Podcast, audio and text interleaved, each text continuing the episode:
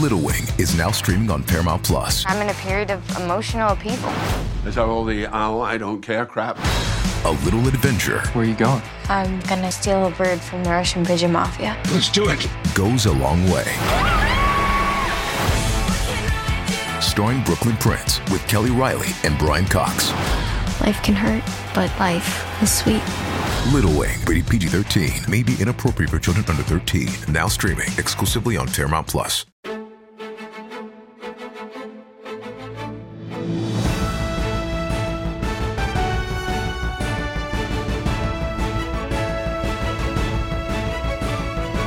All right, welcome back to another episode of Friends from Work, a podcast about all things in the Marvel Cinematic Universe. And it's a podcast that's hosted by myself, Kyle Sconawill, and my longtime friend from work, Robbie Earl.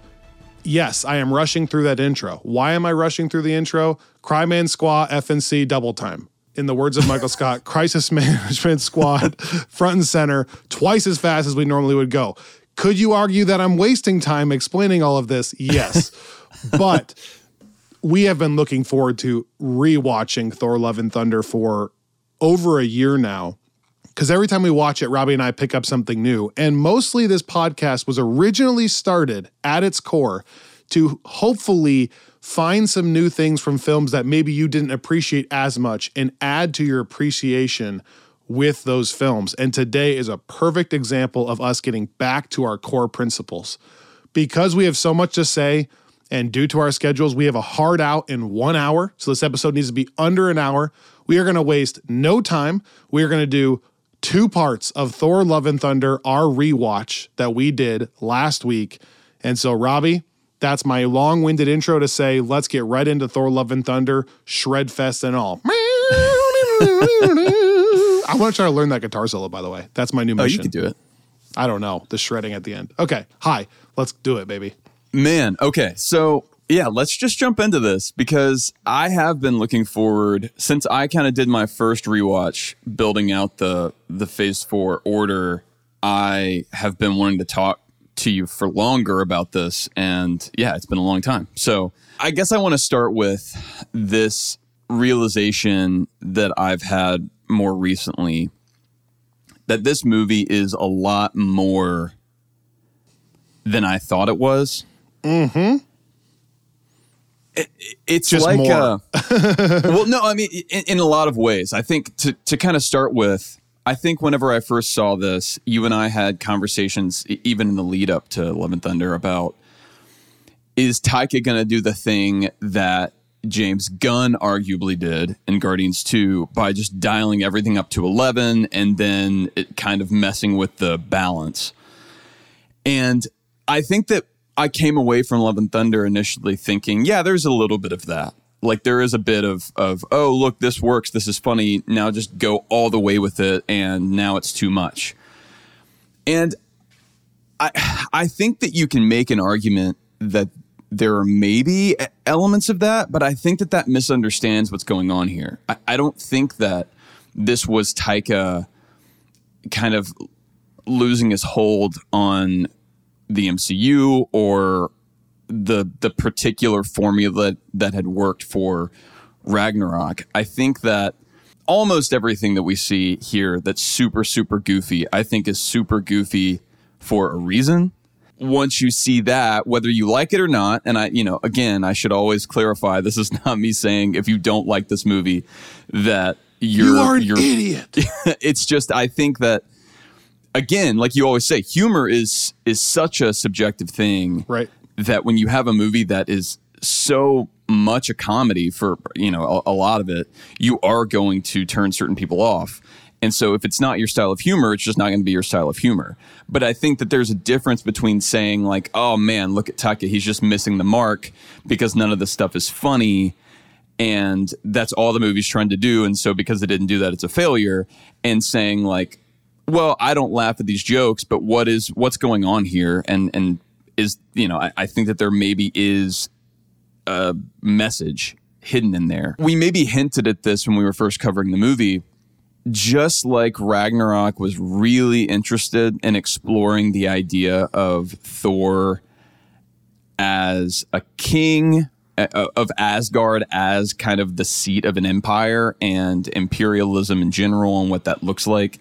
I think this movie is taking a, a deeper dive than I initially thought into what it looks like for Thor to be a god of thunder and what it looks like for there to be a god of anything. Your initial premise is this movie is doing more than people originally thought, ourselves included.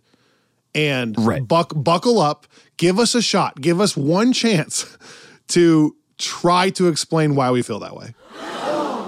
Yes. so By the way, comedy is just hard in general. It's it's so Right. difficult because as soon as you make a comedy film, you're immediately ruling out, I would say, 30% of the audience who just for whatever reason isn't going to think it's funny.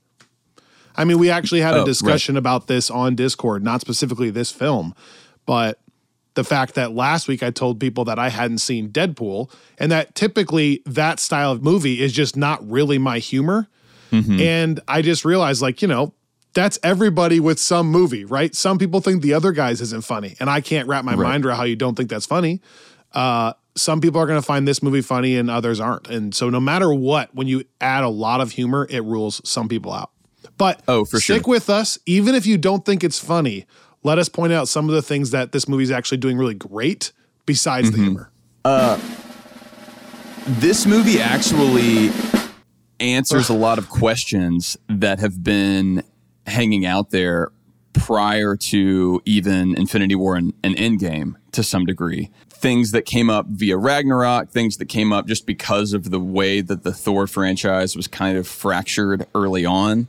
The first obvious thing it, it does is it it takes Thor from where we left him at Endgame and kind of gets him back to the version of Thor that is recognizable, that can then be like back in the MCU toy box in more or less his like standard form. I appreciate that Thor is acting so weird for the first half, and that turned a lot of people off.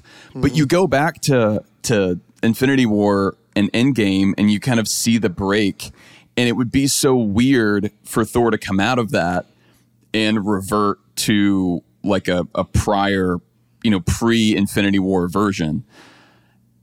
Or you know, certainly a pre Ragnarok version. So I think that it makes sense that we. You're you're right. Like we find him having kind of gotten back physically, but he's acting pretty similarly to how he acted in Endgame, which is just like he's clearly he's compensating with with humor and bravado, but he's like clearly lost and doesn't really know who he is or where he's anchored. And I think that that is fitting because if you look at Endgame, like we always said that that if that were to be the end of Thor, I think you would kind of assume, oh, he went off somewhere and he like found himself again, and that would have been fine. But if you're going to pick back up with that character, Endgame did not leave him in any definitive place. Basically, all he had realized is that he he isn't tethered to the version of himself that he he's been or that he thought he had to be uh, for the rest of the time we've known him. And so I think it makes sense that now we pick back up with him trying to figure out well then who am I and asking these questions about how his role as a god plays into that, how his role as uh, as a hero plays into that, and then it kind of leading back to him asking these questions about love and about kind of what makes life meaningful. I have stuff I want to add to that then. I I totally agree. I think the difference subtly is just how the Russos versus how Taika handle the humor in and of itself. So I think he's in a very similar place from the MCU perspective, but those subtle differences are just the differences in the directors and the writers to me. So if you trace Thor's story going all the way back, you know, you had this guy who was full of bravado, super intense, wanted only to be king and to rule. He gets slowly humbled, meets Jane over the first couple films, and then you start this trajectory of he becomes all powerful, but even while he becomes all powerful, he loses everything. And his his power doesn't prevent him from all the pain and, and loss. So then you go through this trajectory of he loses in Infinity War and he loses in Ragnarok. And then he comes back from that and handles it in the way he does, which is he he drinks, he doesn't take care of his body, he kind of gives up hope and he's hurting inside in Endgame. And I think this actually is a perfect continuation of that, where yes, now right. he was at the bottom. At the very end of Endgame, he starts getting healed a little bit, but now this is a guy who has nothing. He he has none of his friends, he doesn't have any of his family, he doesn't have his planet, he's not a king, and he's lost all that stuff. And I'm with you a little bit that this is kind of the next logical step for him as a character, mm-hmm. right? Like the overcompensating the over joking, the bravado of ripping off the shirt and standing there as like a big entrance. And they literally, via Korg, explain at the beginning of the film, uh-huh. like where he's at. They explain that he doesn't know anything else. So now he just sits and waits to be asked for the next battle and say, Thor, we need your help because he doesn't know what else to do. And so I actually right. on this watch agree. I picked up on that more than ever before. It is funny, and for me, it's a little bit too goofy at times. He's a little bit sure. too quote unquote dumb in the beginning. Um, we've talked about that at nauseum in the past. But yes, I see what they're doing. Like it makes sense. He's lost, he's hurting, and he doesn't know where to go. And what I appreciate is it, it almost makes it an inverse journey from the one that Taika took him on in Ragnarok, where in that movie, it starts with Thor like he he's sort of got it all together. I mean, he's he's lost his mom in in the dark world, but aside from that, it's like he's Asgard, as far as he knows, when Ragnarok starts, is in good shape, and Odin's there, and and he's like he's beaten Ultron, and things are good on Earth, and then he's out trying to find the Infinity Stones, and he's just.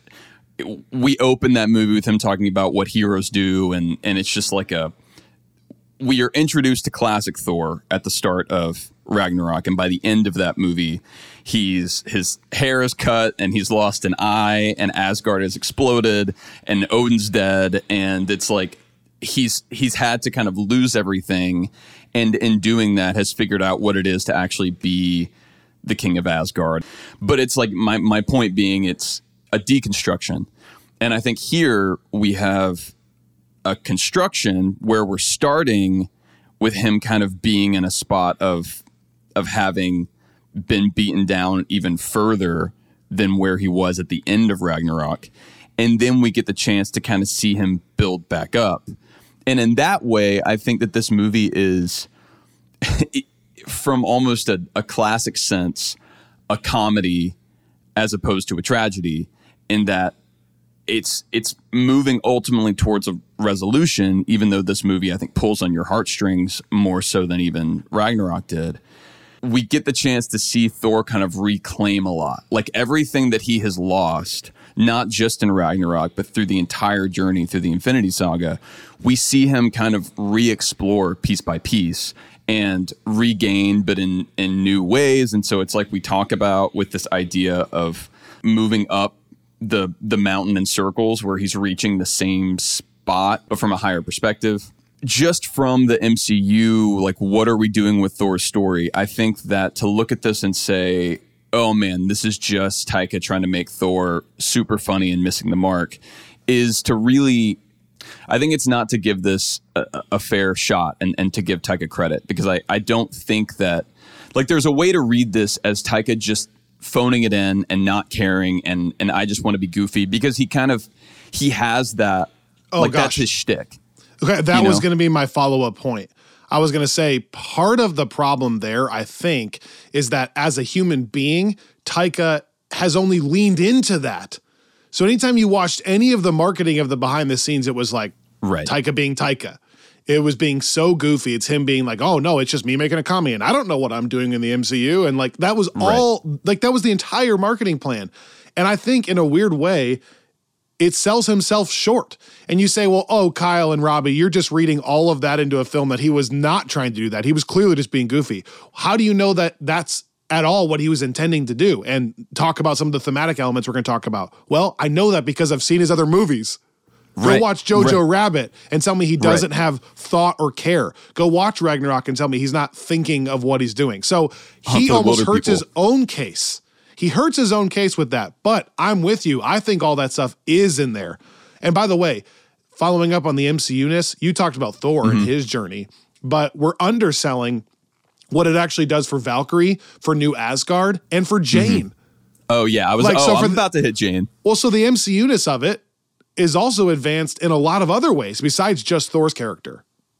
Right. Well, and and I'm glad you. So I'm glad you took us there because I think one of the big questions that Taika himself kind of asked and then now answers here is I remember when when Ragnarok came out, everyone was like, "What is this jump from a version of Thor that we knew even in Age of Ultron to now he he's like speaks slightly differently?" And I remember watching behind the scenes stuff in Ragnarok and them talking about him getting kind of a, a different dialect coach or or uh, maybe the same dialect coach but a different approach in what they were trying to get from him, less Shakespearean and kind of leaning more into his Australian slash Taika's New Zealand accent.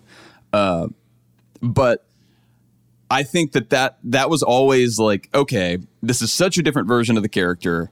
Are we just going to say that this is a different take on him, or is there some kind of in universe explanation? And I remember at the time, or whenever we were doing the rewatch, talking about what could have happened that would have led him to be more, m- like, more, uh, talk more like a human and, and less like an Asgardian.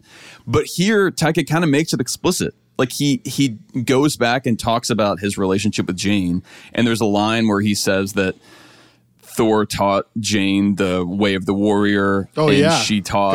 Thor the way of the people. And you see him going out to dinner with her and going to parties with her, and you realize that in the time between Thor: The Dark World and Thor Ragnarok, including time before and after Age of Ultron, I think, based on the way that montage goes.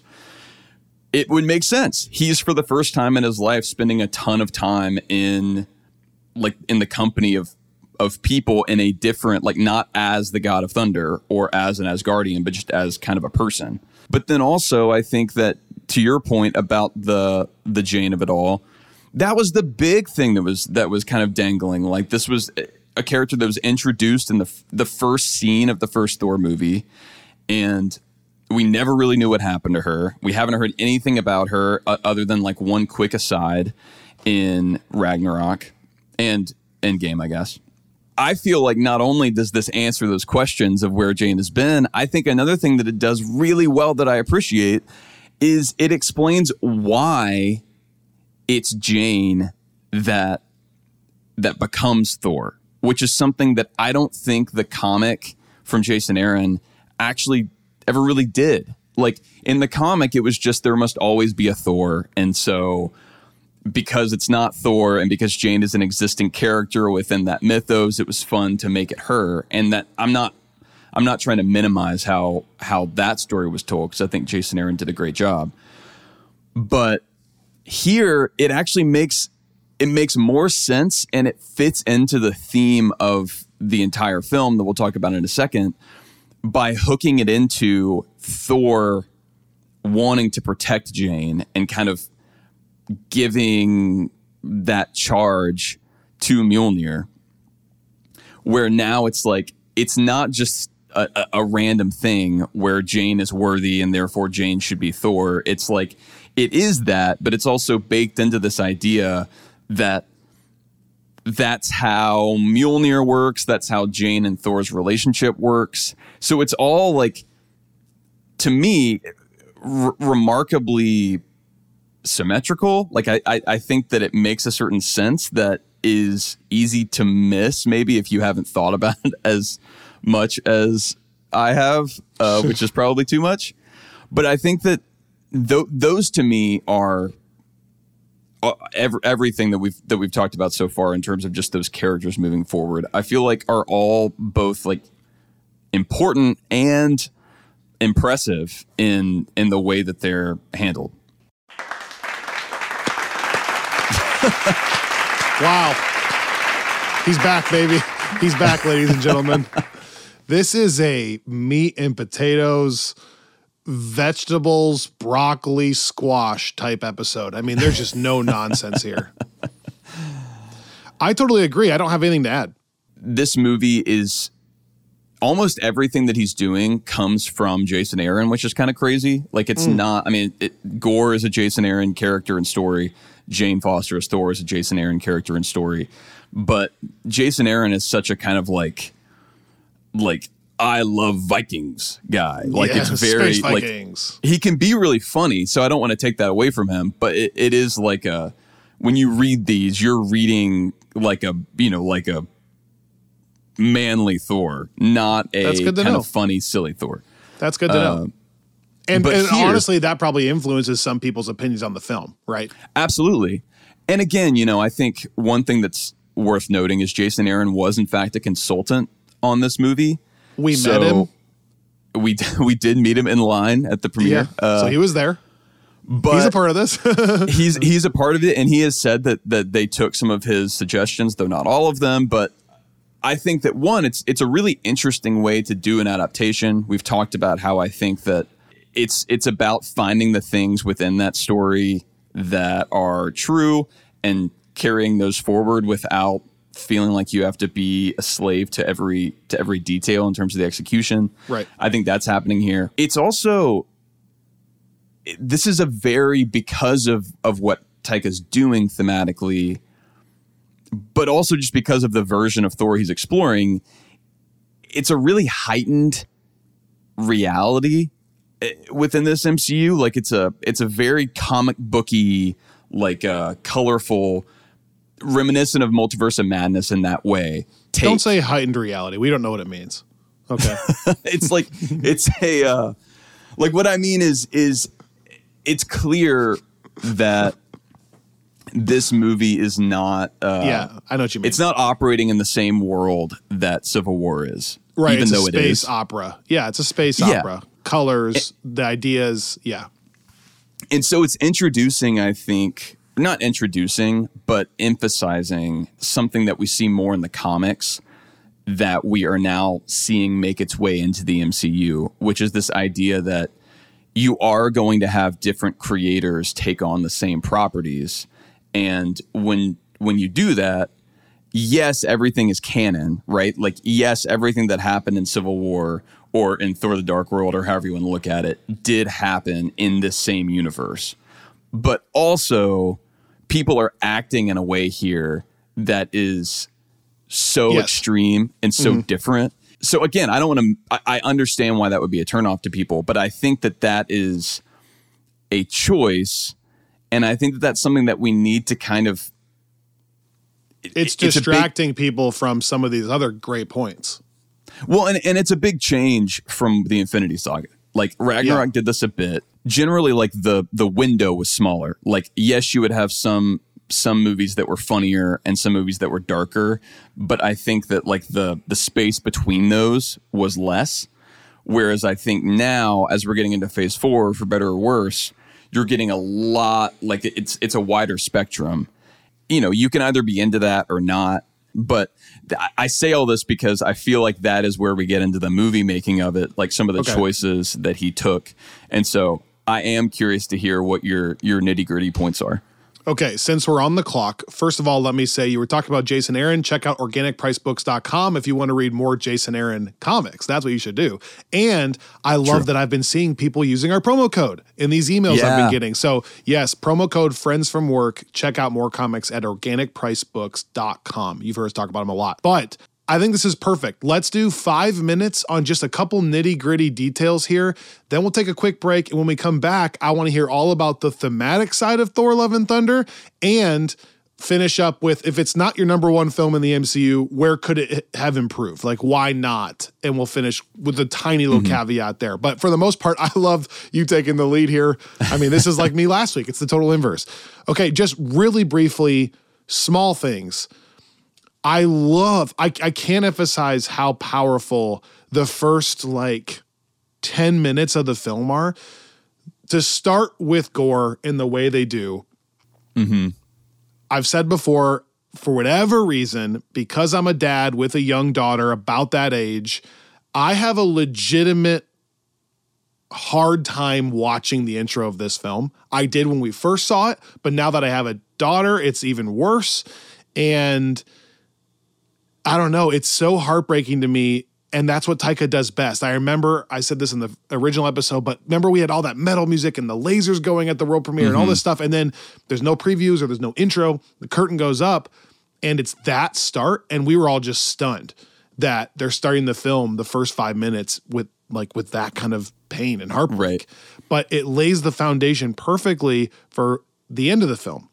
The second thing I want to point out there is it goes immediately from Gorr confronting that god, getting the necrosword, which I want to reel back. I don't think it's ever as goofy as I thought. I think I was a little bit weirded out by like the flowers that could talk and stuff. But to your point, you mm-hmm. just said, yeah, it's just that it's a different it lives in a different world. It's doing a different thing. And so I think the first time you see it, that's a little bit like, whoa, what? But on subsequent watches, every time I watch it, I'm like, the God's not saying anything goofy. He's horrible. He's saying the worst things you could possibly say to a human in this, you know, Right. position, having just lost his daughter and starving to death. And it makes you so mad, which is exactly the point, right? It's supposed to make your blood boil and make you mm-hmm. feel why Gorr is going to do this, right? You get it. And then I think it's just I think it was just a tone setter for the the the uniqueness of the choices of like the flowers talking. And I just don't feel as weird about it now as I did then. But then Right. you get the whole intro to Thor and what he's been doing with the Guardians, which is funny, but it is laying the groundwork for what we just talked about that he's overcompensating, too much bravado. This is clear. Like it's so over the top that if you don't walk away with that being your takeaway, then I think you're missing the point. Like it, he's intentionally making it so ridiculous with the splits, not just Right. for humor, but also to show you that, like, yes, it's funny, but he's in a weird spot. Clearly, that's the whole point of it. And the fact that on this watch, I, I notice how much the people he's quote unquote saving are not very thankful to him because he's in this spot. The god of destruction is what they call him the last time when they walk up. Um, and Thor is kind of missing that. That I think there's even more going on there than I originally thought because I was just distracted by the lasers and the weird furry Right. people. And by the way, to that point, like I, I think that that also kind of makes sense with where we left Thor because you look back at Endgame, one of the last moments we got with him was trying to be the one that got to snap and trying to be trying to show that he was so strong and he could do it all. And now it's like, yeah, he is physically able to do it, so he is so overdoing it in every way all the time. Right. But then my favorite call of this intro is Thor goes, another classic Thor adventure. And he raises his axe, and the camera pans up. And you've brought this up before. As it pans up, I have chills right now. It just goes to Jane in the, what is it? The um, CAT scan machine. The MRI. the MRI. What a genius turn. I mean, Yeah. it goes from Thor totally overcompensating, all this bravado, totally missing the point, and being like classic Thor adventure to immediately like, while you're doing this, Thor, this is the kind of stuff you're missing on. Like, this is the stuff you're missing. Jane is going through stage four cancer. You're not there. You're overcompensating with this other stuff. And I love the tonal shift of how serious it gets for a second there. Um, and really, shows Jane kind of overcompensating by not wanting to sit through the chemo. And again, where I think Taika does a good job is he balances the lack of humor there. It's not like Darcy comes in with a big joke. I was Right. very nervous that Darcy, there's a moment where she goes, "Mm, so, uh, how you doing? And for a second, I thought she was going to be like, uh, you know, and make some goofy Right, comment right. right. there, but it's not. She says like, "So how you doing?" Because she feels uncomfortable that Jane's not getting it. So there's a little bit of Taika lets the moment sit more than we all originally thought the first time Mm-hmm. without humor. No, I totally agree. Again, it's it, it is a comedy, and, and a lot of for a lot of this movie is a comedy. Portions of it definitely aren't, but as a whole, like yes, he's clearly trying to get laughs. I do laugh at a lot of it, but I also think that those jokes are very intentionally placed. And you're right. Like I think that the the kind of the comedy of like another classic Thor adventure and oh he just he tore down all this stuff but it's like just Thor being goofy yeah juxtaposed. That is I think probably for some people jarring and looks like like bad filmmaking but i just feel the the exact opposite. Like i i think that that's a i mean that's the thing you said this in your in your uh movie club look at at jojo rabbit before love and thunder came Oh, out like gosh, that is yes. the taika thing it's the it's that constant juxtaposition of the the tragic and the absurd Well, and he And- makes it jarringly quick. That is his shtick.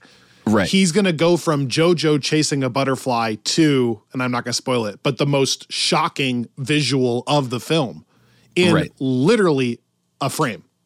And he does that kind of here with this classic Thor adventure. Jane has stage four cancer. And there's no, and that's his thing. I, I love it because I find myself going like, haha, classic third. Oh, like Yeah. frick. And I think that's really powerful. Two more filmmaking things, then we're getting to the thematic elements.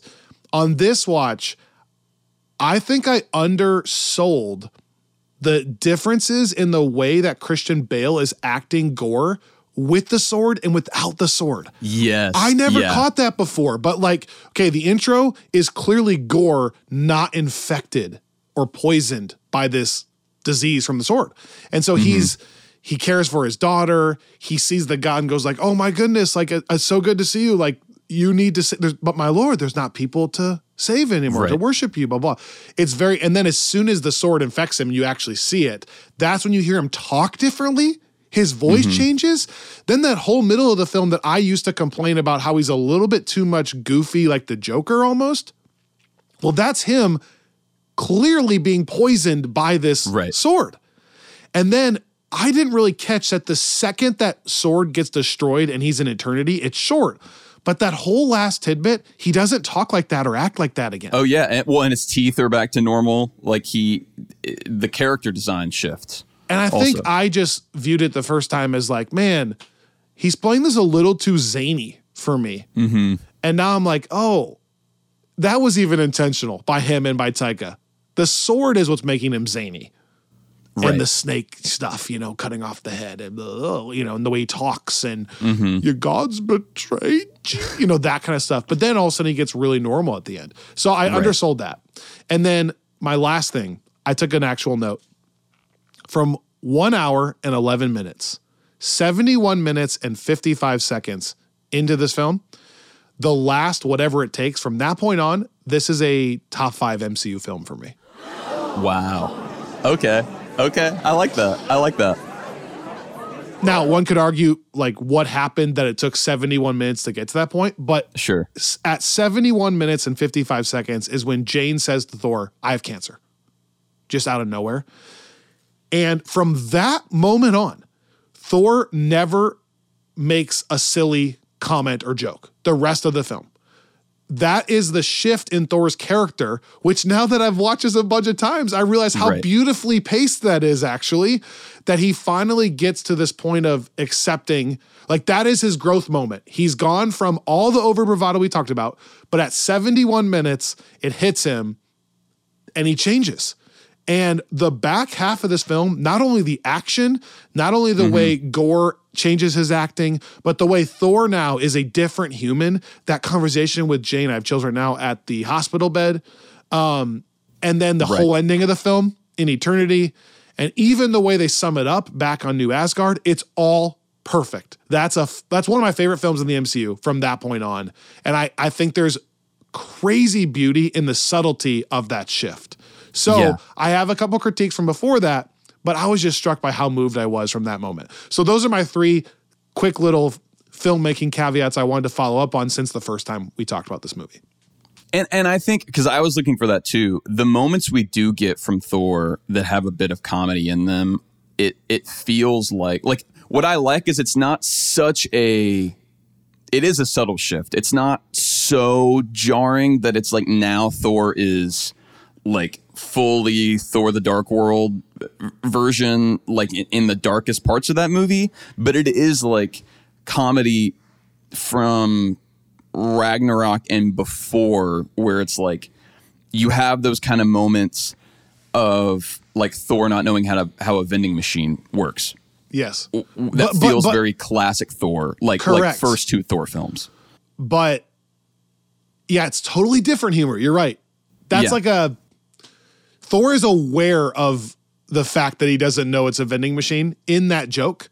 Whereas like before that, he's so overcompensating that I don't know that he is self-aware that he's coming across like that. Right. So Right. he's allowed to make a joke. And from 71 minutes on, he does make a joke, but it's not he's not the butt of the joke in his lack of awareness.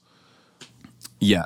No, exactly. And I, I think it's uh I still think Endgame is is so instructive in that. Like you you can look at the way he's introduced in that scene when Bruce first goes to his place in New Asgard and the the mannerisms that Hemsworth kind of finds there in that version of Thor, you see a lot slightly differently again like we said but you see those all through the first half of this movie and you don't really see those after like the kind of like the, the it, it it's and again I, I we haven't said this yet so i want to shout out chris hemsworth's performance in this film because i think that can also get lost he It's- he it's- comes to this with a lot of nuance Oh, it's um, it's it's unbelievable.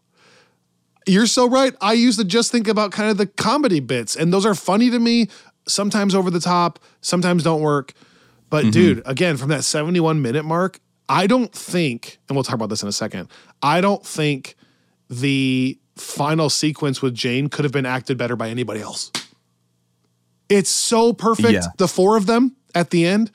I I I'm I, I- uh, let's take a quick break. When we come back, this is what we're going to do. We're going to talk about the thematic elements of him being a god. We're going to talk about movies that make us cry legitimately. And then we'll talk about a couple of the concerns from the film after a quick word from these sponsors.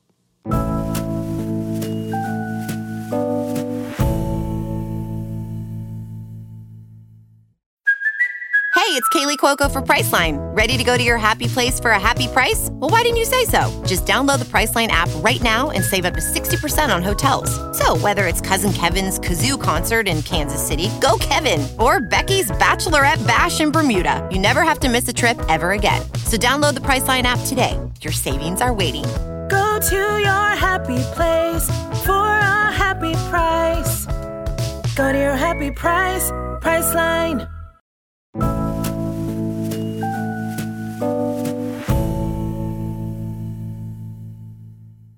All right, this is an actual challenge to us. Can we finish this in 20 to 30 minutes, Robbie? That's our goal. We have a hard out. We got to be really succinct with our answers. I agree with Thor's acting. Let's go. Talk to me about the godness of this film and some of the deeper layers that Taika is putting into this film that maybe you didn't catch the first time. So, in in the same way that Ragnarok, I think every time we see the when we see Asgard, like the, the first time we see it in that film, it's Loki pretending to be Odin, and he's sitting there and he's eating his grapes, and they're putting on this like indulgent play, and everything's gold, and it's such a kind of damning look at at those in power and what the the people that are supposed to be ruling are actually doing. And then you know we, we delve into all that via Hela. Here you kind of set this up earlier we we have the same thing but it's much more focused. And I think just as a whole one one realization I had I still love Ragnarok a ton. And this is not me saying that this is better than Ragnarok. I do think that this film is thematically more cohesive than Ragnarok because I think in a lot of ways that movie it, it had to do more for the MCU. It was more tied in. It was leading into Infinity War. It had to deal with Hulk, and I don't think any of those things were to its detriment. I just think that it didn't have the like this movie feels like a Taika Waititi movie that is set in the MCU. Ragnarok is not carrying as much thematic weight for sure, which is so funny because this film, Love and Thunder, is the one that is painted as a, just a classic Thor adventure and it's a space rom com and it's a joke and it's a comedy. And so it gets written off. But actually, yeah, I think this is doing way more than Ragnarok thematically. because you're the, the whole film is asking the question that I think we're all asking coming into this, which is what does it mean to be a god in the MCU? And, and it's one of the reasons why I like this falling where it does, because we've explored that a bit in Eternals. We've explored it a lot in Moon Knight, where we saw gods being either uh, like n- neutral and not involving themselves or being actually kind of sadistic in their involvement, whether you're looking at, at Ammit or Khonshu. And then now we pick right up with this opening scene of a god who not only doesn't care about the people that worship him, he actively disdains them and is is like has zero mercy doesn't care at all all he cares about is his own glory and be able to sit and eat again fruit and be surrounded by by all of these beautiful forest creatures i guess depending on how you look at Well, it and I think that's the point of the orgy bit. That's the point of him going so over the top with Zeus being so unaware and Thor having to say, right. like, are you literally not hearing what I'm saying? You're uninvited to the orgy. It's like, dude, you're only so concerned with that that you're not even listening to what I'm saying. Well, and, and I think even Thor plays into that for the first half of this movie, right? Because He's kind The- of one like- of those gods ish. yeah, he's supposed to be helping people on this like it, the first planet that we find him on, and because he's going so over the top, destroys the entire temple. He's better than uh, than the god at the beginning and then Zeus, in that he is trying to help people, but he's still helping people in a way that's really self-serving because he just wants to have the he wants to feel important and have the adventure and try to find meaning in that. And and yeah, you're right. I think Om- Omnipotent City is definitely supposed to be showing us that. Like all of these gods are there. He can't get anybody to actually do something to help anybody but themselves. Not only because they're it, like, it, and this is the big choice. You could have done that in a way where it's more like Moon Knight, where they're playing it more seriously and they're like, oh, we can't get involved and this is not Yeah, a matter for us to Good be a point. part of. Good point. And I could see some people saying, I, that's what I wanted. But I think what Taika does intentionally here is he doesn't want to give these characters even that much respect because Yeah. he's trying to show how despicable it is and how like indulgent this idea is that a god is supposed to be worshipped without providing anything in return Good point. and so I think that it, it is. It's it's like especially where in the MCU for the longest time we didn't ever even refer to Thor as a god. Like the the idea is he was an alien that was worshipped as a god because people were primitive at the time. But then we're starting to realize like okay, well, as of Ragnarok, we do have this language of him being the god of thunder and what does that mean and Hela is the goddess of death and so there are gods which we then see in moon knight like i said so that's the question that this movie then answers not just by contrasting thor to these gods in an omnipotent city but because of the and this is where I'm, I'm just saying it's so thematically cohesive because of the journeys we have specifically with jane and Gorr. Because the the line like that that scene that you talked about where where Jane tells Thor that she has cancer that not only is the turning point from it kind of being more of a comedy to uh, something deeper but it's also a, a turning point in the way that that Thor, I think, starts to understand godhood. They have that conversation where he talks about Jane being worthy and Jane making him worthy. And I think that's the key to this whole movie for me. Because if you go all the way back to the first to the first film, it is Jane that teaches Thor what it is to sacrifice. And he like gives up his own life at the end or thinks he is, you know, for for her sake and for the sake of Earth.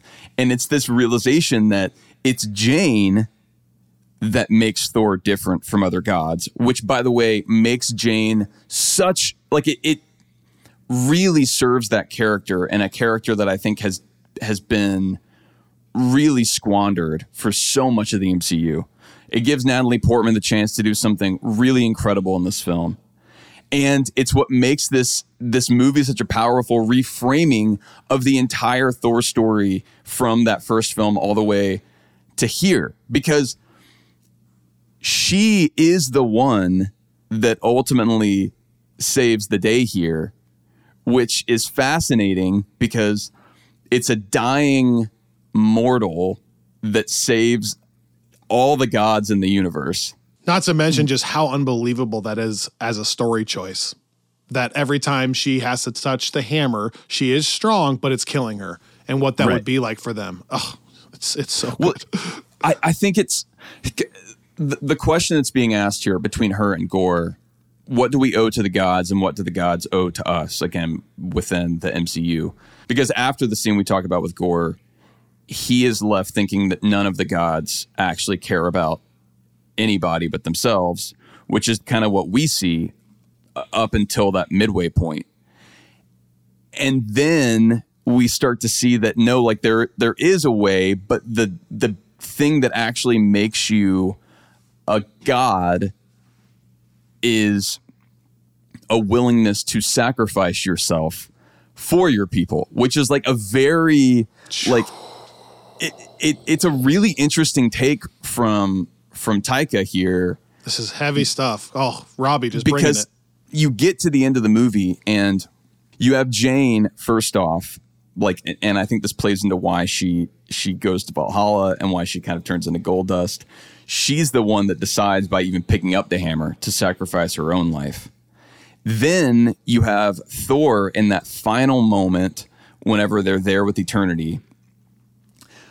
Thor chooses to reach out to Gorr and in some ways sacrifice himself instead of trying to get Jane back somehow and, and that be the wish, or instead of just killing Gorr like a prior version of Thor might have, Thor kind of sacrifices his own happiness for Gorr.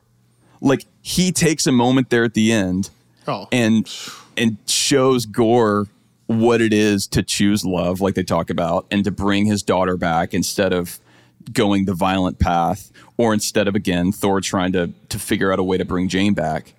And so then finally, it's like because of what Thor has learned from Jane, he is now in the same way that we saw him at the end of Ragnarok, learning what it is to really be a king and what that can look like, learning that it can actually be a really beautiful thing to be a god that that gives of yourself and and gives things up for your people. And then seeing Gorr understand that and Gorr who has hated gods rightly for everything that he's seen them do to him and to others having that moment with thor and jane because jane's the one that ultimately says thor can can take your daughter. And then there's a beautiful moment there to your point with christian bale's performance where it's it's like it really is this crazy full circle moment for me where like Taika is ex- he's exploring something that I don't think any other Marvel film has ever even tried or whatever even try to touch. And I think doing it remarkably well in a comedy. the ending is jaw droppingly good. I can't emphasize this enough. It's it's a it's one of the best things they've ever created that shot in eternity. Mm-hmm. Once you go on the journey you just talked about, I think Thor and Jane's acting is way undersold here. How Thor basically has very little to say for the first time ever. How about the fact that, yes, Thor now chooses love instead of violence for the first time ever? He doesn't have to beat him. And then I love the subtlety in, in the beauty of Jane coming up with a catchphrase, but then us not hearing it. And then Thor just Right. kissing her and saying it's perfect. And they both have a laugh. Like I'm getting sad right now and and then the beauty of like you said Gorr seeing that it profoundly impacting him to where he changes his mind on what he's going to do and then getting to see his daughter again. And then i get so sad thinking about the life they don't get to live now. Like it's it's so mm-hmm. beautiful. And then my enneagram 7 is like so heartbroken at the fact that now they don't get to do this. So similar to interstellar which is so funny because they reference interstellar earlier but like the same feeling at the very end of that film where now the life is not going to be shared but then Gorr getting that moment at least at, at nothing else. And then still, yes, getting a moment with Thor to be like, please watch over her. Like, like she's gonna have no one. That's literally what he says, which is so sad to me as a father. Um, and then even the way Thor then embraces that with the pan flaps and all that's perfect. Like that's normal is- humor. yeah. That's normal like Thor, Yeah. like you said, that's Thor humor from Dark World where it would totally fit. Like, and and as an audience, you can totally buy into that at that point. That's an emotionally healthy Thor now, a self-aware Yeah. Thor. At now he's in a different place. And he has to parent. I just think, and then, then the way Jane dies and Thor just like he's kind of holding her, and because she turns into dust, his hands kind of just drop, and he's on his knees. And it's just like he's got a tear in his eye, but he's not like weeping. It's like an acceptance of what he knows has to happen because of the decision she made. But he also Mm-hmm. accepts why she had to make that decision. And so, like, when she shows up and he says, Jane, no. But Yeah. then I love there's not a big disagreement after that. Like, now it's done. Now she already made the decision. So now we have to, you know, solve this. So even before Yeah. that, it's handled perfectly. Because there's You there's know what- another route where like he could have been like, Jane, you can't be here. Like you shouldn't do this. Whack, whack, Right. whack. Why don't you go back? Smack. Boom. You know what I mean? Like that could have been a version. Instead, for him to just be like, oh no. Like that's when it hit him. So then by the time she's actually dying, it's just acceptance to him. I, I can't emphasize enough. The ending of this movie is perfect. This movie, I watched it on an airplane. I had legitimate tears coming down my cheeks. And I thought to myself, like, dude, there are, first of all, I don't cry very much. So there are very few movies that can actually move me to tears. Mm-hmm. And there's something about this one that makes me cry. And so I texted you and said, I'm actually full out weeping on this airplane. and I, I it's so hard to explain because this is the comedy. This is the goofy movie. Why is this the Right. one? And I looked it up and I was going through my list. I I I legitimately think that there are only I want to say three to five films in the MCU that actually get me so choked up that tears can come to my eyes and I have to like fight it off if I don't want to be crying in the spot that I'm in. And that's crazy because there's a lot of times that I say, um, this makes me sad, but Right. very rarely is it actually so powerful that it moves me to tears. And I just think it has to be noted that this movie does that. I was really struck by like that that scene with eternity has always stood out to me, but this this last time, the final scene, well, with Gorr's daughter, I love that the the whole movie Gorr is talking about how there is no eternal reward because that's what his God told him, and he he never got there. There, it's all been a lie. But ultimately, there is an eternal reward. There's a reward literally from eternity in the form of his daughter coming back. And that's beautiful to me. But then the way that that carries forward in that Thor now is watching over her in the way that that a god should watch over his people, but also teaching her to be a god that watches over other people. And it's like this this this really beautiful subversion of the the kind of state of the world that we're given at the start of this film. How about also I- bringing it full circle with actual love and thunder being the last two Right. words of the film? And we never projected that love and thunder meant him being Oh, thunder right. and his daughter being love. Well, and and the fact that he winds up with Mjolnir again, yes. like and what that now means i love like i love that like even again going back to, to endgame where you have that scene of thor being like no no no no you take the little one i get the big one with cap and like the fact that he's giving her stormbreaker because he wants mjolnir because of what it both what it means to him but also I, I think in large part because of how it's connected to Jane and how beautiful that is and what that means to to he and Love's relationship. And so it's like all of that works. Like this is what I mean. Like the more you dig into this movie, I, there's so much more than we have time to get into that I Right. feel like we'll have to do like an overflow Friends from Work Plus episode on some of this. But like I really do think if you go back through and and watch this movie and look for this stuff, it is remarkable how everything serves like the the central uh, kind of motif from from Taika.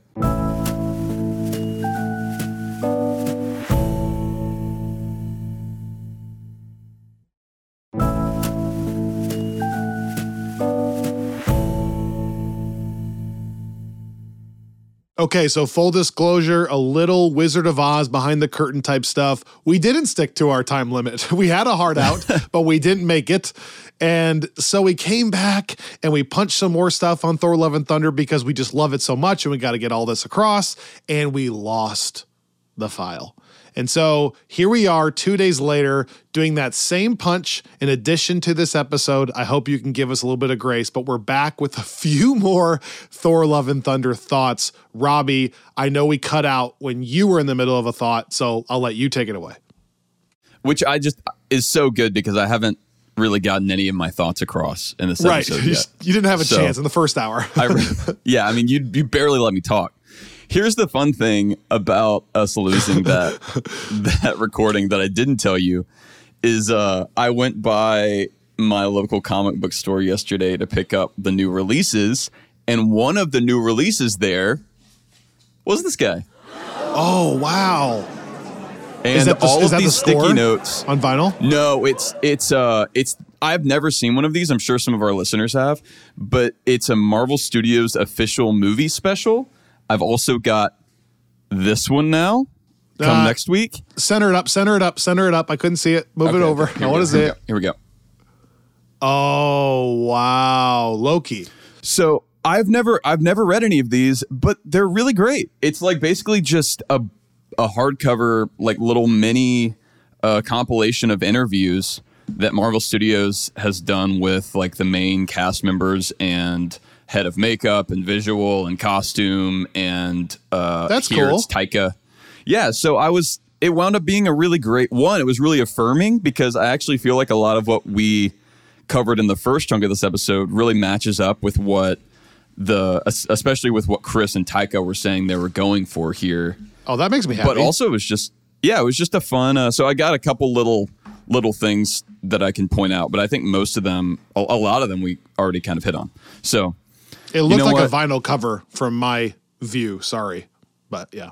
No, it is like a it's a pretty thin book. Uh, but I would yeah, I think I would recommend these if people can find them at a good good price. They're like really high quality stills all through here and like Andy a lot of Andy Park, which Oh, is yeah. fun, friend of the Our pod. friend. Yeah. So yeah, really great experience. And man, I, I guess this is a good way to kind of start the summary here. I just am so convinced, having gone through this, there is a tendency to think that because of the, especially the way Taika carries himself, that Right. all of this is just kind of an afterthought and he's just having fun and he doesn't really care and he doesn't, he's just like phoning it in or something.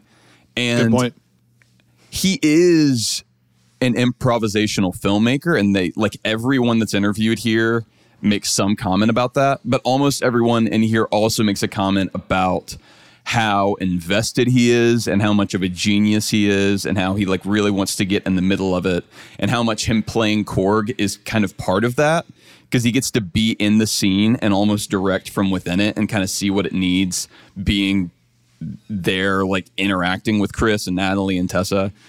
And so again, I always want to say like this is not to, to guilt people if they didn't like the movie. Like if you don't like the movie, you don't like the movie. But I really don't think the narrative that Taika just kind of came in and like left a, a fire in the MCU because he he didn't really care is Right.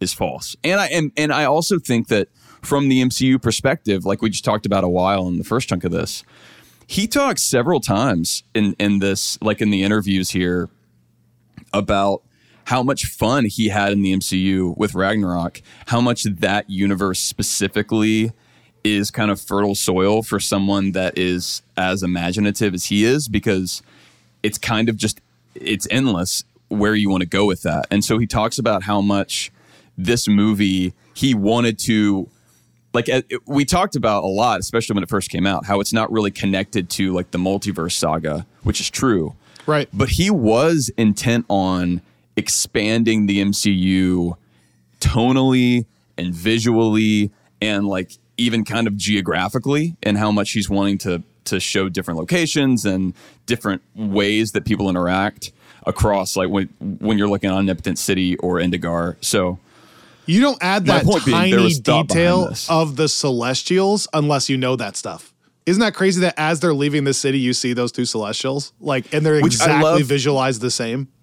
And I love that in like in our watch order, it's such a great follow up coming, you know, just two Yeah, projects right. after after. Eternals. But I'm glad that you brought that up too, because that's another thing that I think Taika has done since Ragnarok. Like he's always leaned into the Jack Kirby imagery in a way that I think is really cool. Like the not only the Celestials, but also like in that final scene, you see a couple of shout outs of sort of classic Jack Kirby cosmic beings. I'm pretty sure you can see the Watcher at one point Oh, if wow. you look closely. Yeah, and even you know, I had thought about this uh, all through you know every time I've seen the film, but especially looking at some of these costumes, like it's it's clear that he's going for some of these kind of hard angular line designs that Yeah, Jack right. Kirby loved so much, and that's another fun thing is like t- reading up from the costume folks' perspectives. Like they incorporated, I think they said every suit Thor has worn, at least in the Thor movies. I think at one point, maybe in the the part where he's running and that we saw in the trailer, uh, that's maybe the Avengers costume.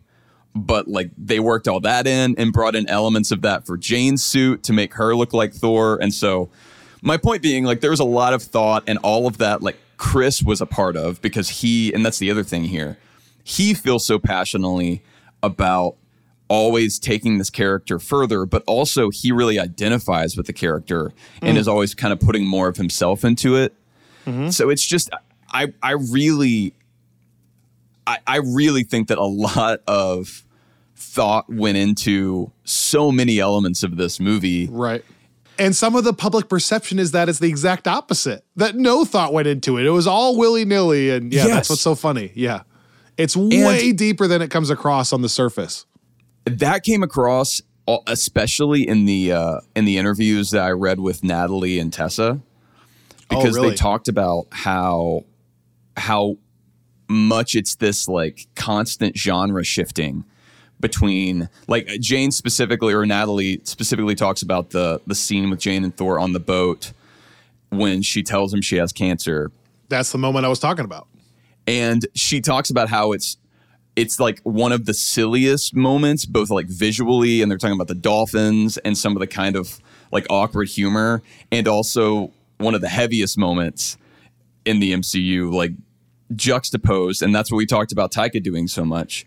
But she pointed out which I loved and Tessa said something really similar that the beauty of that is they were trying to they were trying to convey what tragedy actually looks like in real life and how normally it is always coupled with this kind of dark humor that that ah. people either use to deflect or people will use because like that's the only way that you can cope and so this like this sense that it's not i mean it, it's jane and, and and it's valkyrie as well but especially Thor, if we're kind of looking at his journey, it really is this like he he starts off and like we talked about with compensating, he's trying to figure out who he is and where he belongs.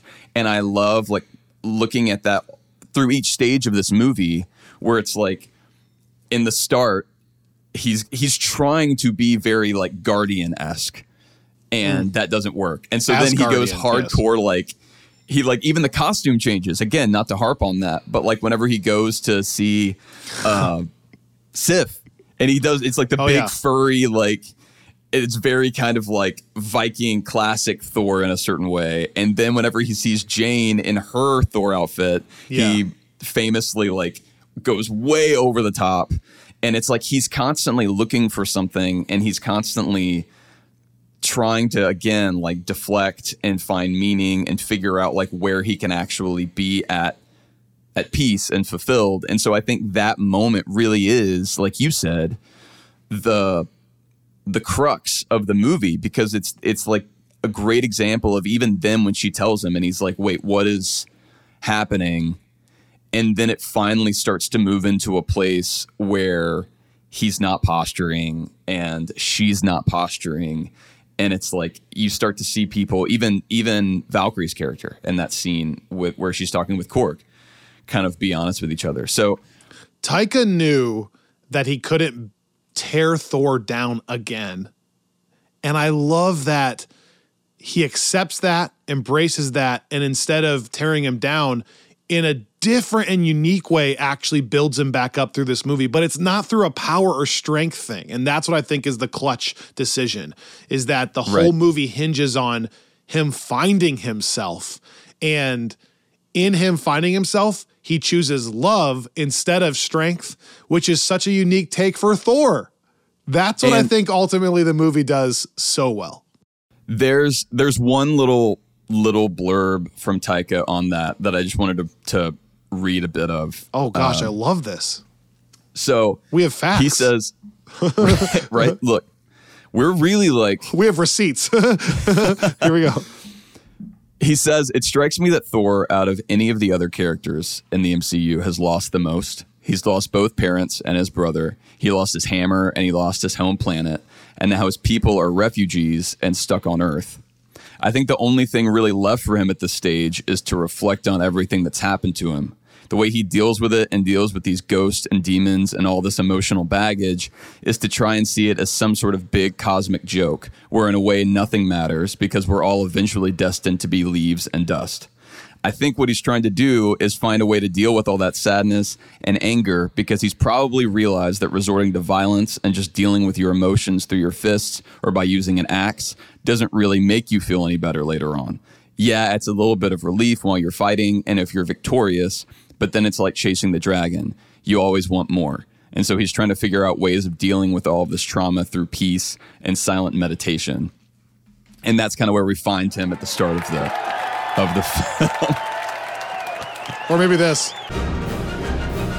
Yeah, I think that I think that's fair. I think that's fair. Wave the flag. Dude, and and that guy doesn't care. Right? He just made Right. a joke movie that no one cares about. Yeah, that's what I'm saying. And I, I had man, the, the more I thought about this, both while I was watching it and talking with you, and then like reading through here, it's it's just, it really is. I think it's becoming one of my favorite MCU projects. I, I- Wow, I he's think- out there. He's out there. which is he's which loud is not proud. again. I, I totally see some of the the the concerns people Yeah. have, and I'm not negating those. But I just think for me, Yep.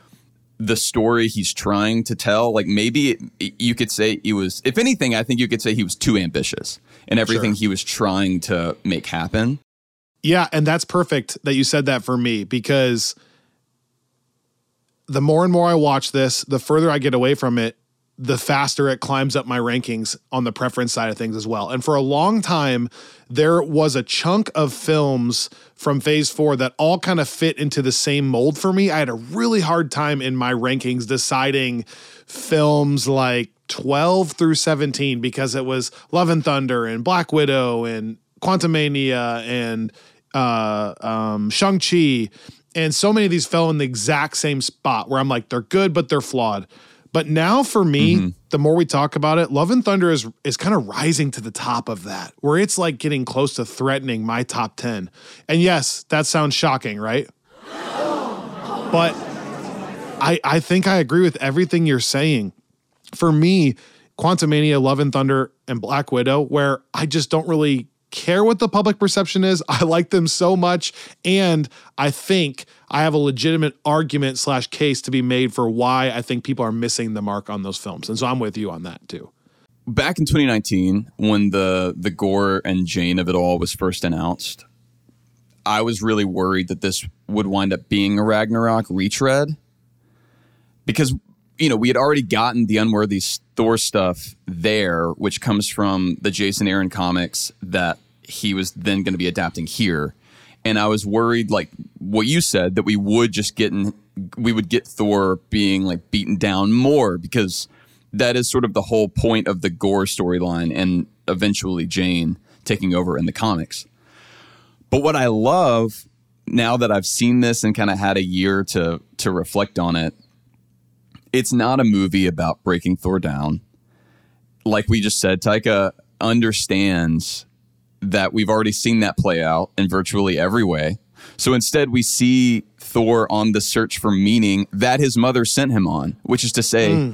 for people that think that this is some kind of like wild left turn, it really is coming right out of Endgame.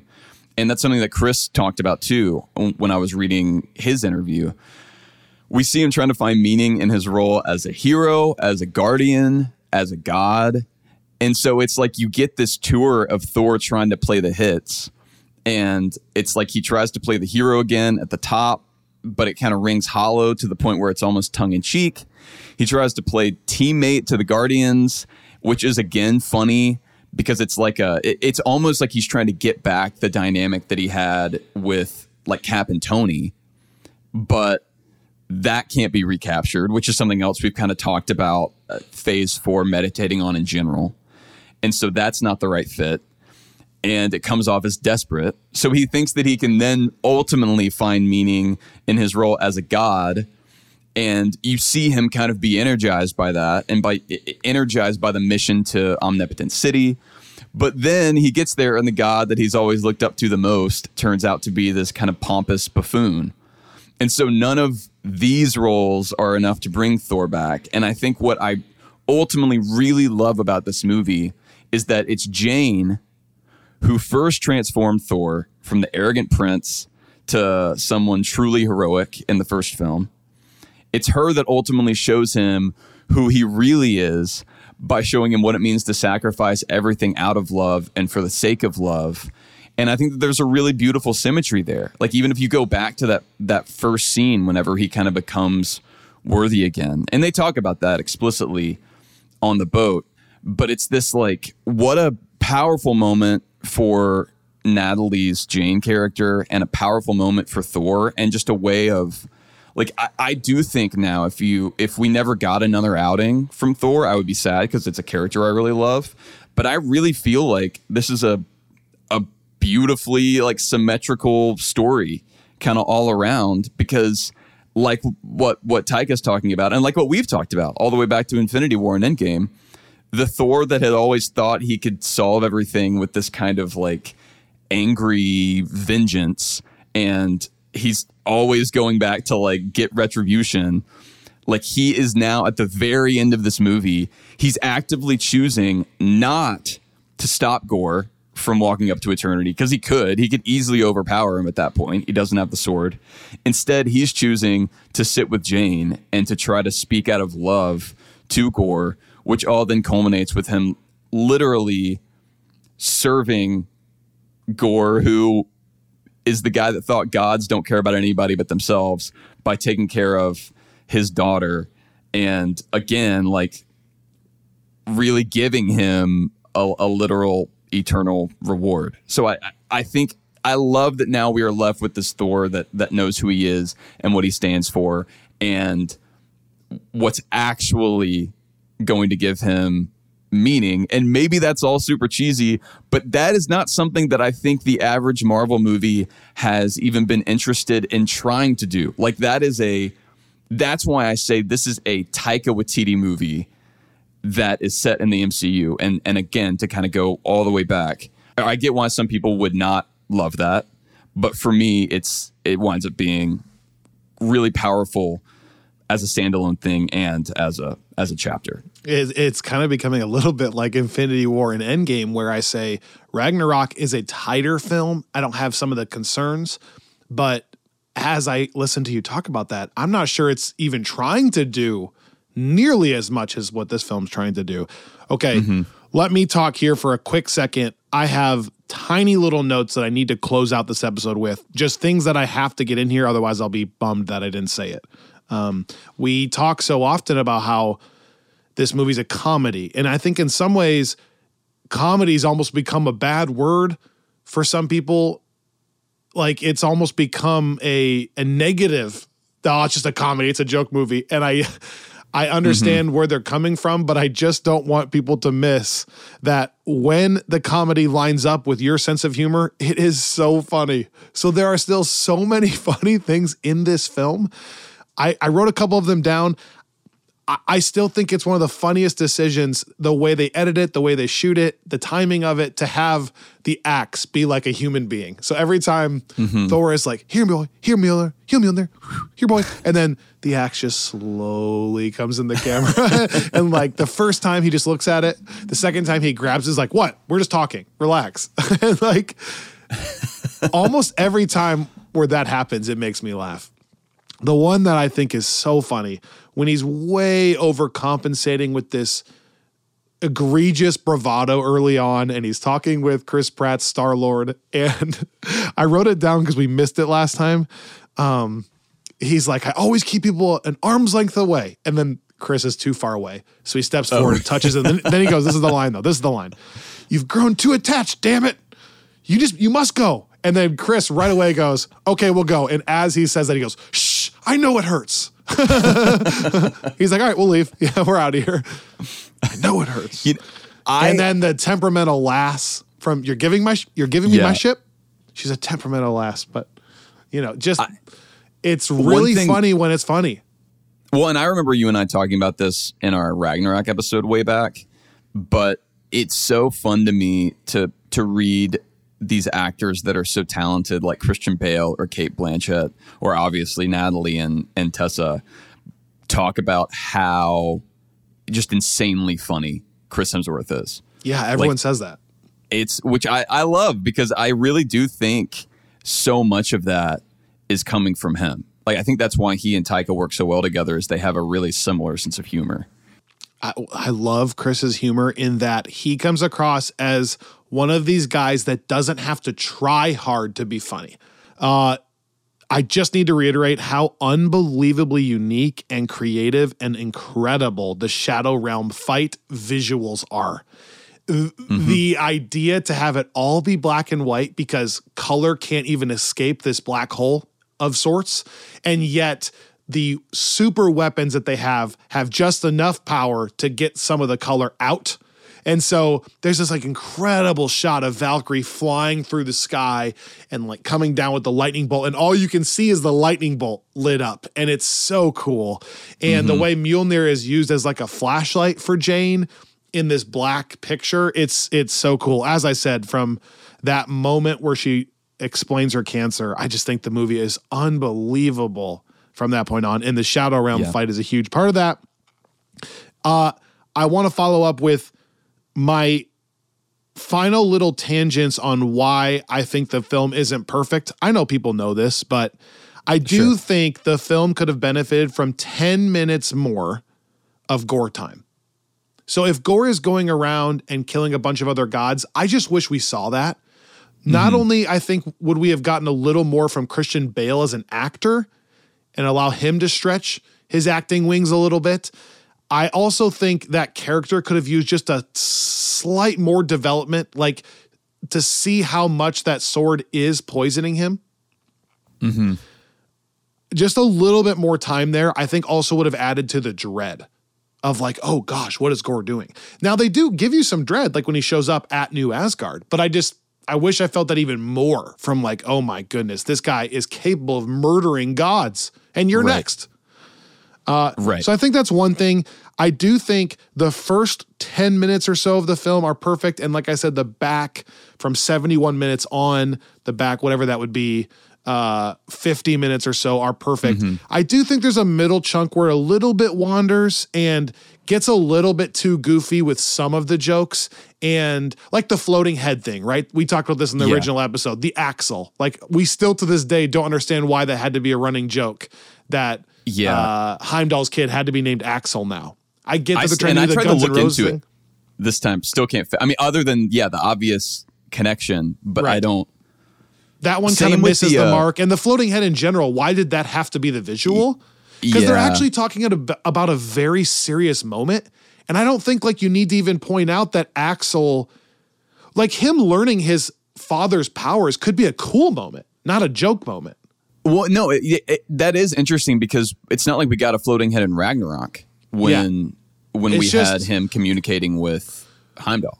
Korg's head being strapped on the back of Valkyrie. I just think those are Taika moments where I go, "Y- y- you're just missing a little bit. Like, come back Just come back two steps. Like Yeah, we don't like, I- need that idea.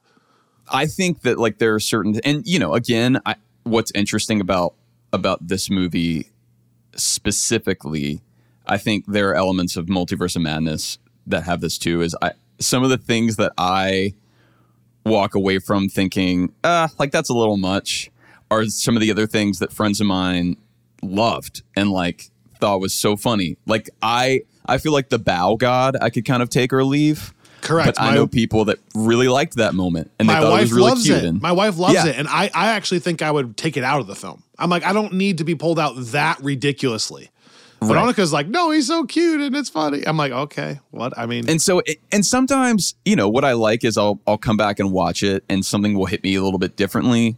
So like I don't love the like Bluetooth speaker gag with oh, Valkyrie and Jane, correct, correct. But Because it also comes right after the bathroom scene. Like, right.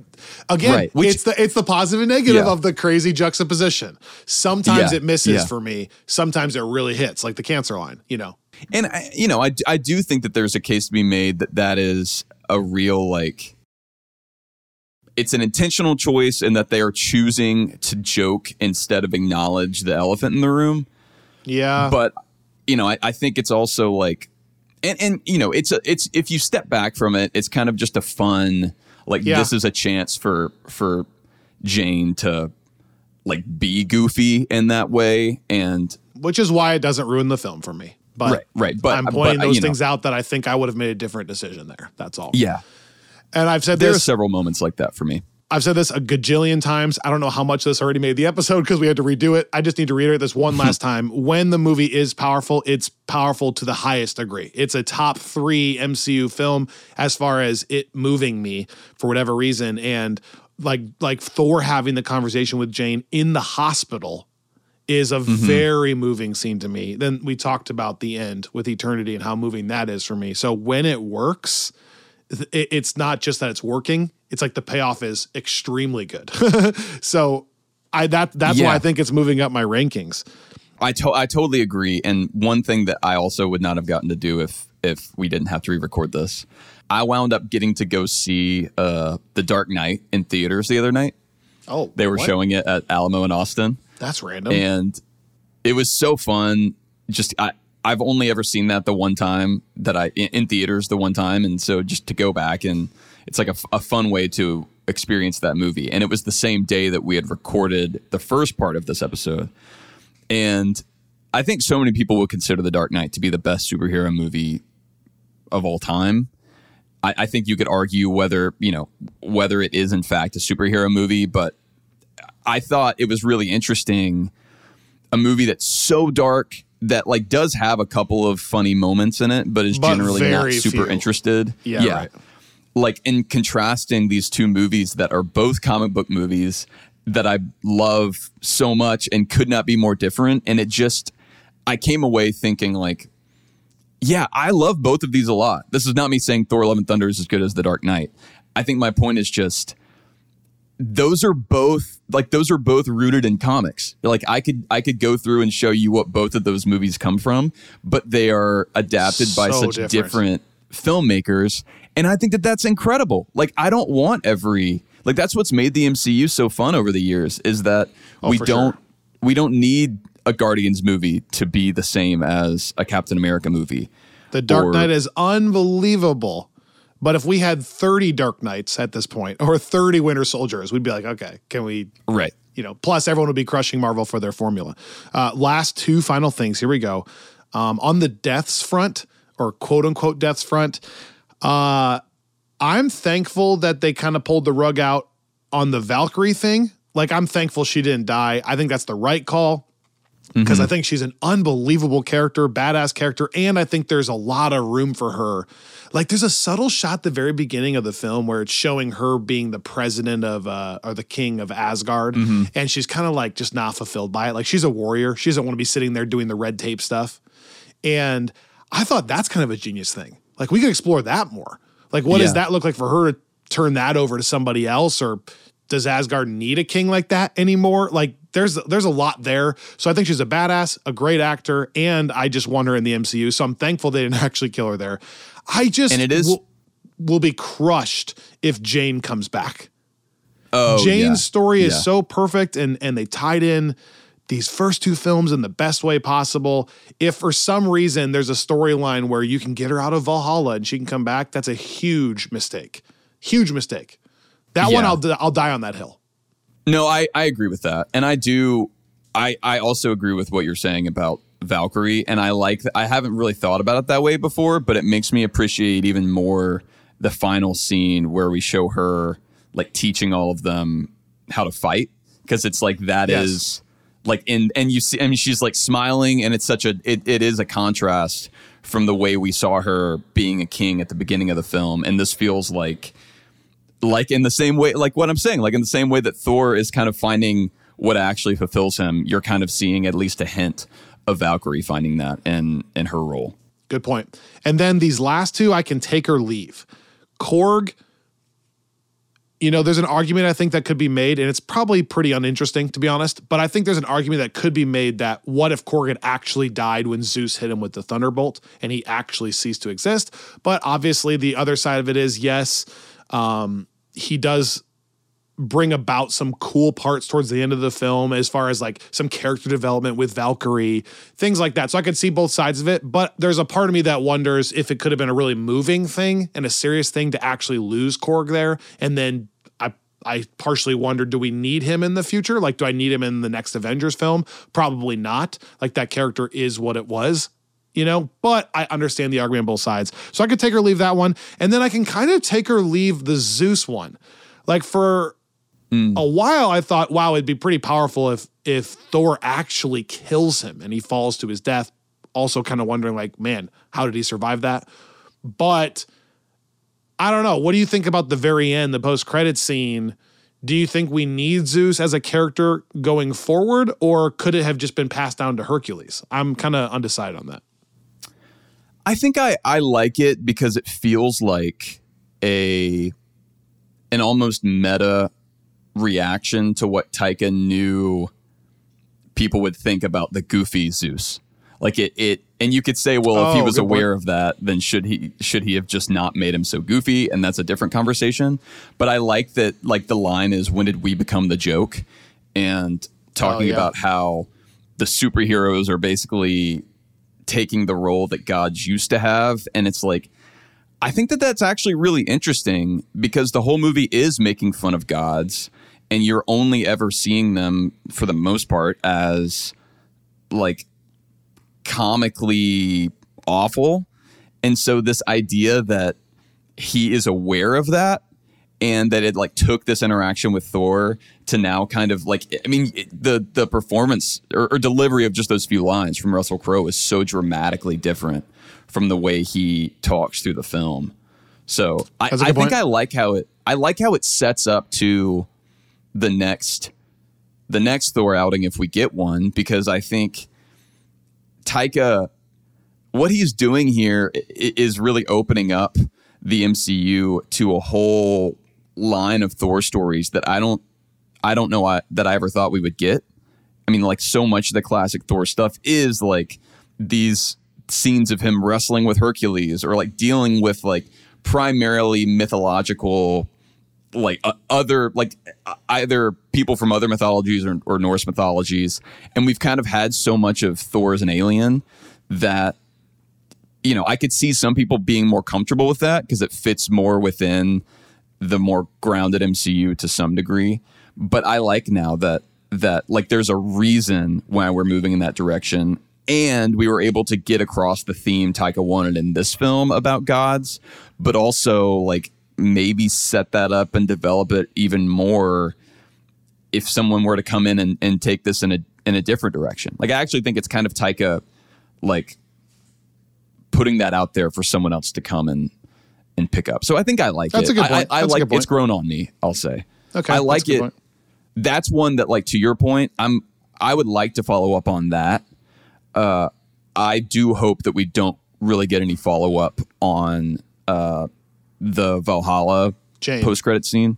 Yeah, both but- because of what you said and and for Heimdall. Like I, that was Yeah. a meaningful death that I Yeah. don't want to see undone. I'll do you one further. I'm I'm with you. Not only do I not want them to come back to life, I don't think I even want any more shots of Valhalla. Like I don't want it to start becoming this idea that there's another reality that they're just living in. Right. Like leave that to our imaginations, I think. Um a perfect closing summary to everything we've talked about over these last almost 2 hours now. Going way back to something I said. This film makes me so choked up that I have to fight back tears. If I'm willing to let those go, I will actually cry at this movie. Uh, but if I'm fighting it back, then it's at least a strong, you know, lump in your throat trying not to think about the sad things. Uh, and that is really rare. What makes you cry in the MCU, or at least get to that point? And this is a safe space. There is no judgment from me. All of our listeners, what makes you cry in the MCU? Legitimately cry. And again, it's a safe space. Like no one can tell you you shouldn't be crying at this one thing. This is truly your personal experience. For me, it's it's Endgame when Tony dies, but really stretched out through that entire funeral, and as you've told me off air before, the cheeseburgers line that Yeah. Morgan has with Happy. So that's one. For me, it's Take My Hand, Peter, in the middle hmm. of the chaos at the end of Guardians 1. So that'd be two. It's No Way Home for me when Peter is saying goodbye to MJ and Ned and Doctor Strange more than when mm-hmm. Aunt May dies in particular. That's three. It's this movie at the very end in eternity. That's four. Yeah. WandaVision for sure when she is having the conversation with her kids and with Vision as he's about to disappear. So that's five. Am I missing any for you? Or do you disagree? Or just add, add. Don't disagree. Just add. Yeah. Yeah. Um, so I think maybe unsurprisingly, there have been times where the the plane going down scene in the first Avenger gets Okay. me, and I think that that's because a safe space. I think Evans and Atwell's performance there specifically is really great, paired with the the first time we have that Silvestri melody, which we talked about in our Mount Rushmore composers episode on Friends from Work Plus that will be coming out soon. Uh, so that I, as I'm kind of going through the the watch order here, I think that's the only one until maybe Oh, you know- phase. Okay, uh, I just remember this deep cut. You told me this off air too. Do you remember? This is deep cut. Falcon Winter Soldier. Oh, even yes, a little yeah, bit. Yeah. Well, I'm just thinking. I'm I'm trying to go in order and see if there's anything before. Yeah, I think so. For both of us, that's of- when Isaiah Bradley is seeing his uh, memorial or, or whatever at the Yeah, whenever they go to the Smithsonian, that Yeah. one will get me. Yeah, WandaVision gets me. gets me as well. Yeah. Uh, Endgame, Endgame, it, it it is the cheeseburger line. It's Gwyneth Paltrow's little like gasp whenever Tony Oh, yeah. says "I love you 3000," and then the recording cuts off. That kind of gets me. I actually then- always get a little bit sad too. Like that lingers for me. Like the cheeseburger line bleeds into Wanda and Hawkeye's conversation, and her being like, "Yeah, I wish they had, I wish they were here to Oh know. yeah, yeah. I could tell them." So yeah, keep going.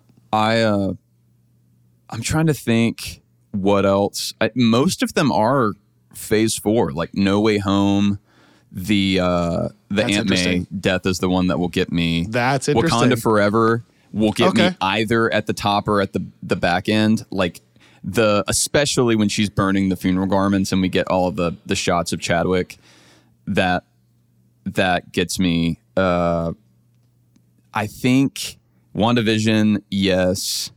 You know, one thing that like I don't think it's qu- it's quite brought tears, but it has gotten me like weirdly uh, em- emotional before is just the final final shot from Black Widow, like where it's like showing the fireflies. Oh, okay. And I just think that's a really beautiful way to close that movie and, and to deal with the reality of like it coming out after the character has died, Okay. but not without it being like a, a massive uh, flashback movie or something. Like I thought that that was well done. Oh, and I thought of one other, one other. The Yondu funeral scene in, in Oh, Guardians that's 2. the one. Yeah, yeah. Okay, that's the that's one of the ones that just every time. For me, it's not Yondu actually dying. It's a shot like Kraglin seeing all of the other Ravagers Same. show up, or the conversation that they're having around that funeral. Yeah, I think you know we'll talk about this pretty soon because No Way Home is uh, just a, a few stops along the way. We'll pause a bit for Loki, but then hopefully resume soon. But I think the the thing that gets me like with that death is the it's like the sense that Peter it's so it's so perfect and so I won't get all into it but it's like that he is he has been so young the entire time we've seen him in the MCU he's acted really young and we've talked about that being something we want to see change now that he has kind of gone through this. But so like that moment hits in a way that I don't think the other Spider-Man adaptations did even with Uncle Ben for me because it's like you do feel like the way Tom Holland like Tom Holland's performance is everything there. I mean He- he's Tomei like so great, but- innocent and not ready for it. Like Yeah. he's such a kid. and he just he keep i- i- it's this like he thinks that he can still like get her to the hospital that it's okay and it's like coming off of the loss Yeah, of Tony he- like yeah, I think yeah, he does like the no, no, no, no. What, what, what, what's wrong? Oh, no, no, no, no, Oh, no. We're man. okay. Yeah, that stuff. I'm excited to talk about that movie because now I'm just thinking there's a lot We'll there, there. to to unpack, but not yet because we've got a super fun Exactly.